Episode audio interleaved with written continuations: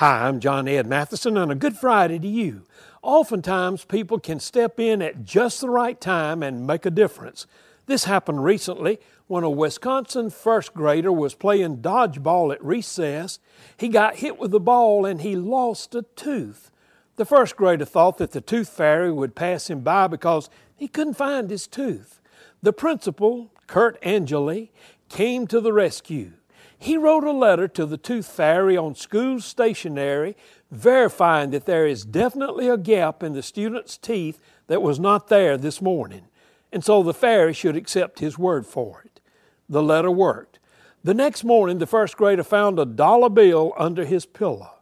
In life, we need to remember that certain things are really important to certain people, and sometimes we just might have the opportunity to participate in making them happen.